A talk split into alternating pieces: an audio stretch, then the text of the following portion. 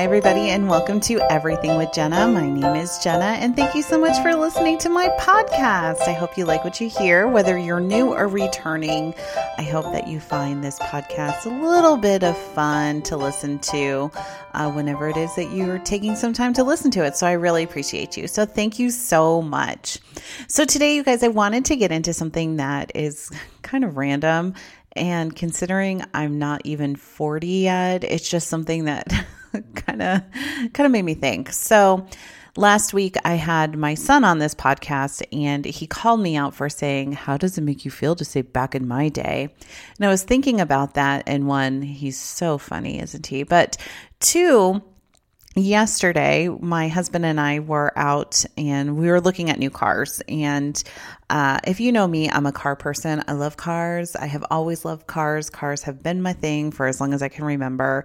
Uh, not so much like the mechanical portion of it. I'm not a gearhead in that regard, but I love cars. I think cars are great. I think that it's interesting with the new technology that gets put into cars and really how the comfort of cars has really changed so much from way back in the early 1900s all the way to where we're at today in 2020. Uh, in fact, one of the very first events that I ever produced when I was in advertising was a Cadillac show uh, called Cadillac Through the Years, and I helped produce that entire event. It was very cool. We worked with a local historical Cadillac club, and there was actually a Cadillac out there from 1906. And uh, fun fact, I got to drive in it, and that was really cool. The tires were almost like 10 speed tires. That's what it reminded me of. Very thin, small tires uh, is interesting. It was also really interesting that back in the early 1900s, when cars were really coming along, and especially like the fancy cars like the Cadillac, that the chauffeur in the front actually had the leather seats, whereas in the back it was the plush almost like a mink type of interior. So I thought that was very interesting too to to how my my how things have changed, but as we were looking at cars yesterday, I'm just so surprised at how expensive cars are. And I, okay, so truth be told, because of my love for Cadillacs and because of my affiliation with a, one of the local Cadillac dealerships here, I have uh, driven two Cadillacs. I currently have a Cadillac. And really, it's based on the relationship that I have with the general manager of the Cadillac dealership. Uh, he has always been very good to me. I've bought quite a few cars from him, um, but finally, I was making enough money to afford a Cadillac. And uh, with my new job, with my new promotion, I really need a Cadillac, or not a Cadillac. I don't need a Cadillac. Okay, let me start that over again. I need a vehicle that is going to offer me a little bit more room. The Cadillac that I currently drive is an XT5, which is the crossover, and I love it. His name is Anderson Cooper because he is a silver fox, and it's a great, I love my car very, very much. However, with that being said, it's a crossover and while it's roomy i need a little bit more room i think especially as i'm going to be traveling more. Um, not so much driving to other states but uh, when people come here i have a feeling they'll be coming and i'll be chauffeuring a little bit around at that point as well and i just want something that's a little bit more roomier but not too big because I'm not a very big person. So I've been kind of doing some research and seeing what else is out there. There is a new version of Cadillac, Cadillac XT6, which does have the third row capability, but I don't like the look of the car at all, uh, or the vehicle. I guess it's not a car, but I don't like the look of it. And I don't want an Escalade, much to my boss's chagrin, because he's like, come on, I want to see you rolling in here on an Escalade. I just, one, I cannot afford an Escalade, even with a great promotion that I just received. Uh, but two, it's too big. And I just would not feel comfortable driving that. I know I wouldn't. So I'm looking like maybe a fuller size SUV, but not like a giant SUV. A, a smaller full size SUV or larger than a crossover is kind of where I'm at. And Cadillac just doesn't really have anything for me that I'm overly interested in, especially if I'm going to be paying for Cadillac pricing, right? So, so because of that, um, my husband and I have been looking, and he drives a truck an F 150. It's a really nice truck, but he drives a really long time or a long distance to go to work and back. And I think I've mentioned that before. So he has probably about 100,000 miles on his truck. And so we were talking, and I said, you know, it might not be a bad deal if maybe we go and do something together. If we trade in together, maybe they'll they'll work with us a little bit more. And I'm pretty decent at negotiating, so we'll see. We'll see how that all goes down. But um, we know that we're not ready to make a purchase yet, just because I really think that we'll get a better deal if we wait to Memorial Day. Um, that's a fun fact that I recall from advertising, of course, that on those three day weekends, even though here in Nevada you can't buy a car on Sundays. I think you can at some dealerships, but most dealerships uh, with the blue law, they still respect that and they are closed on Sunday, which I'm totally down with. So, anyways, generally speaking, on a three day weekend, normally they have really good deals. And also, very often, they pay for your car registration. And also, here in Las Vegas and Nevada, our car registration is ridiculously high. They base it off of the price of the MS MSRP of when the car is new. Uh, so even like for instance, my car cost me, I think last year it cost me over eight hundred dollars to register it, uh, which is ridiculous in my opinion because that's way more than even my car payment is, and it just seems kind of ridiculous. So for me, the next car I want to get is something that obviously is a little bit more roomier. And looking ahead, as Jack is 12, I'm thinking that and my history, my track record is that by about four years in, I'm pretty want something new because there's new technology. Because, like I said, I love that. That probably would be something that maybe he could take over and then I could get a new car in four years. Um, but that's that's you know that's four years down the road, so who knows? But uh, but with the um, the Memorial Day, they often pay your registration, and that's that would be very helpful too, because, you know, especially if we're doing two vehicles at the same time, and yes, we can transfer the plates and blah, blah, blah, but it still is going to cost us an arm and a leg. And so that's kind of what our thought is. So, with that being said, we go and we just, we tell everyone, we're like, we're not buying now. And of course, they're like, oh, are you sure? And it's just like, yeah, we're sure. We're just doing research. We are in research and development ro- mode as far as we're researching and developing our ideas as to what it is that we want to get.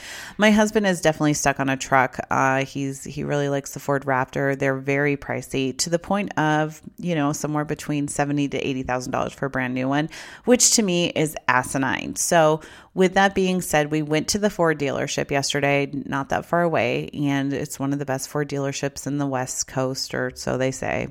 And and the first guy there was like super rude to us, and I thought, well, this is not very normal. I mean that's just weird because we basically said we were not buying today. So he was like, oh, okay. And just totally like blew us off. He just stood there. And we're like, okay. Um, then we found another guy who came up to us and started talking with us. Super nice guy. And we told him what happened. And he's like, you know, that's just ridiculous. But he showed us all kinds of cars, showed us Lincolns because, you know, that's the top end of the Ford brand. And, uh, we looked at those and and we looked at the different uh, i looked at quite a few explorers which you know they do offer that third row capability if needed. It is a smaller third row but it is there so that's good. And i started thinking about how expensive these vehicles are. So for a brand new ford explorer i want to say the one that was like probably most comparable to my current XT5 uh, it was like $54,000. And I was like, golly, $54,000 for a Ford Explorer. And I've done some research, and it definitely is probably one of the highest priced in that particular class. And I was thinking about to when I was in high school and um, was just driving. So I started driving in early 1997. So I Googled it and I was like, what was the original MSRP for a Ford Explorer back in 1997? And it was $21,000. Now, I don't know exactly what, how that equates to, to today's, you know, like what was $21,000 back in 1997 as to what it is today, like as far as like um, what that would be today. But man, in my mind, I'm still thinking $21,000, you know, $23,000.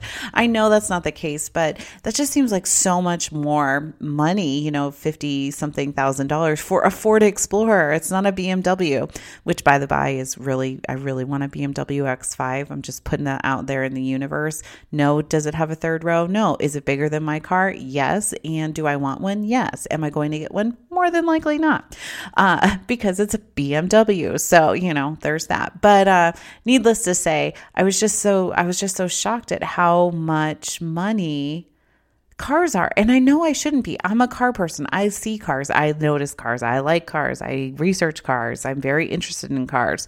And it still just blows my mind how expensive things are. And then at work, so a few days ago at work, we're we're doing this thing about like how much did a house cost back when the community first opened to how much it costs today, and it's substantially more, of course. So, I mean, the housing market is obviously a lot different than the vehicle market in that things go up, things go down. Uh, you know, the your house is, of course, the the thing that you're going to invest in is probably going to be the biggest asset that you have as far as something that you're going to spend your money on, which also blows my mind too. Um, as I've mentioned, I work for a company that it works with, uh, it is an HOA.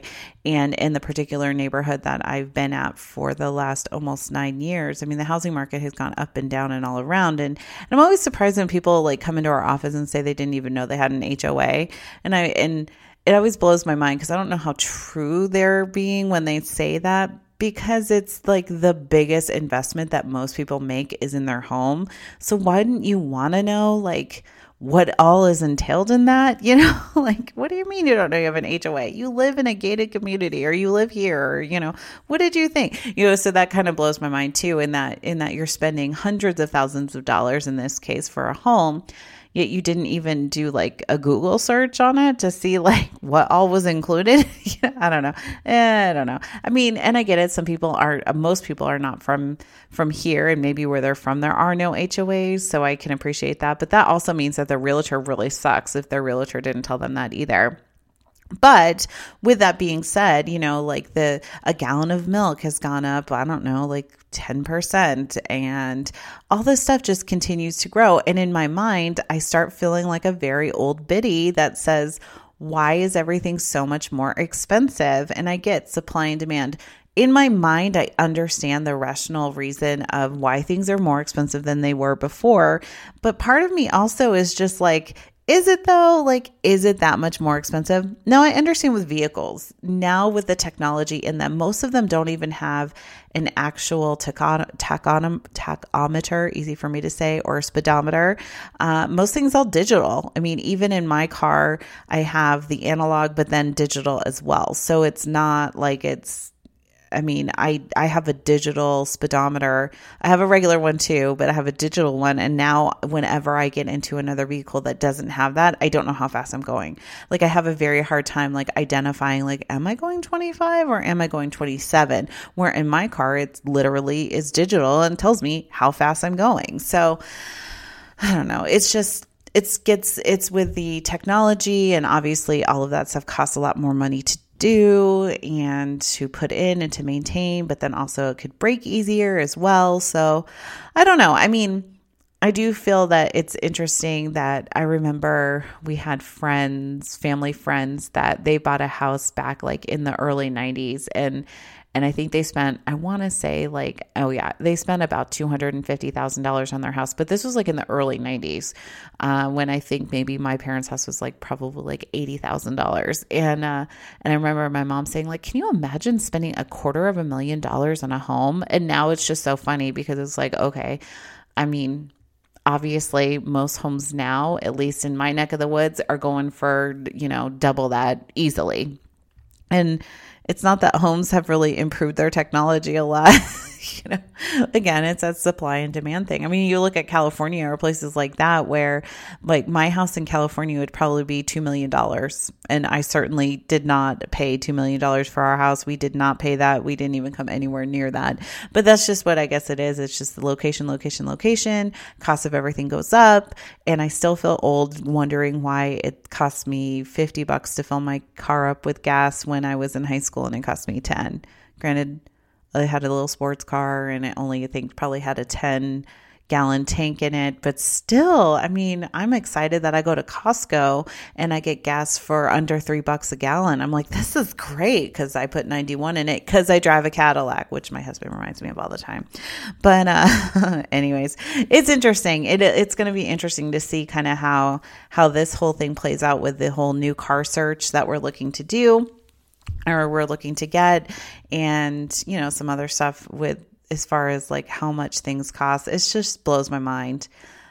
And i know i sound like a very old person saying that but it's just like I don't know. Are we all making that much more money too? I don't know. Maybe. I have no idea. I probably should have Googled that. But regardless, things go up and I feel old because I'm like, remember when back in the day? And that's pretty much what it was. Back in the day, you know, you could get you could get a diet coke from McDonald's for for like a dollar or like I was listening to a radio show and it's like, "Oh, remember, you know, you go up to Jack in the Box and get like two night two tacos for 99 cents and now they're like I don't know, I haven't been to Jack in the Box a long time, but I think they said like a dollar forty nine. What? They're the same freaking tacos, you know? Like what has changed about the about the Jack in the Box tacos? I don't think anything. Granted, I have not gotten them in mm, I can't even tell you how many years it's been since I've gotten a Jack in the Box taco. But you know what I'm saying? Like basically things have gone up, price and demand, supply and demand. This is your economics lessons for today. But I do feel old. I felt very old looking at the cost of vehicles yesterday. And of course, I know brand new too is is totally different than like a certified pre-owned one. We also look at Jeep Grand Cherokees, which does not have the third row, so that's the negative to it. But I do like that it's a little bit more roomier. And I looked at a new one, a 2020 one that was, I want to say, fifty thousand dollars for a Jeep Grand Cherokee. And then I looked at one that was a 2019 that probably had 4,000 miles on it. That was uh, $31,000. So I'm like, hmm, let me do the math on that one. Let's see, you know, because like they say, as soon as you drive off, drive off the lot, that's what it is. But there is something about getting a new car, isn't there? Anyways, what is something that you cannot believe the cost of? Also, when you think about it, like the things that our parents didn't have to pay for when we were growing up, like the internet being probably the biggest example of that, cell phones probably being the second example. I mean, my mom had a cell phone when I was like in high school, but it was like the it was hers, but then like you would borrow it to go, you know, because like we lived in a small town about 45 minutes away from the big city. So everyone would take their mom's cell phone with them to Boise. So that way we knew that, you know, that way we were safe and if anything happened we had a phone to call and it was a pretty big deal. So you know those are two things that we definitely pay for that our parents certainly didn't even have the option to pay for especially the internet. I mean like that came along in my late uh what like 96 97 something like that 98 i don't know when we actually got the internet at our house. My dad was like anti-internet I don't know why. I think it's just like the fear of the unknown. That's kind of how he is. He was like, I don't need no cell phone. I don't need the internet. And then once he gets it, he's like lives on it. So that definitely happens. But things that we pay for, I mean, we have we have satellite TV, but um I know a lot of people don't. A lot of people are unplugged. They have just streaming devices. But again, all the streaming services. So you're not paying for cable, but you're paying for all the streaming services. I don't know satellite radio too, all that kind of stuff. So, anyways, things that they didn't have to pay for that we do pay for. So, I do feel like um, some things are definitely worth it. Obviously, technology has made things better, but it's also probably made things a little worse too, if I'm being honest. So, this is my old lady podcast today, and me wanting wanting to know why it is that I have to pay more for things, even though I understand but I still don't want to because I would love to not have to pay $53,000 for a new car. So I'm not going to but I still really like the brand new cars, but that's another note. So, anyways, what's something that you are still shocked out of the price of? I would love to know. So, if you want, drop me a line on the Instagram or on the Facebooks, on the interwebs. Um, you can find my podcast as you found it um, wherever you get your podcasts. And then also, there's an issue with the direct link to my website, and I'm trying to figure out what's going on with that. I thought it was fixed, it's not. Um, so, actually, I have like the people who host my podcast looking into it to try and figure out why it's not loading properly. So, anyways, uh, thank you. I'm glad you found me. Thank you so much for listening, and I hope you have a great day. Bye, everyone.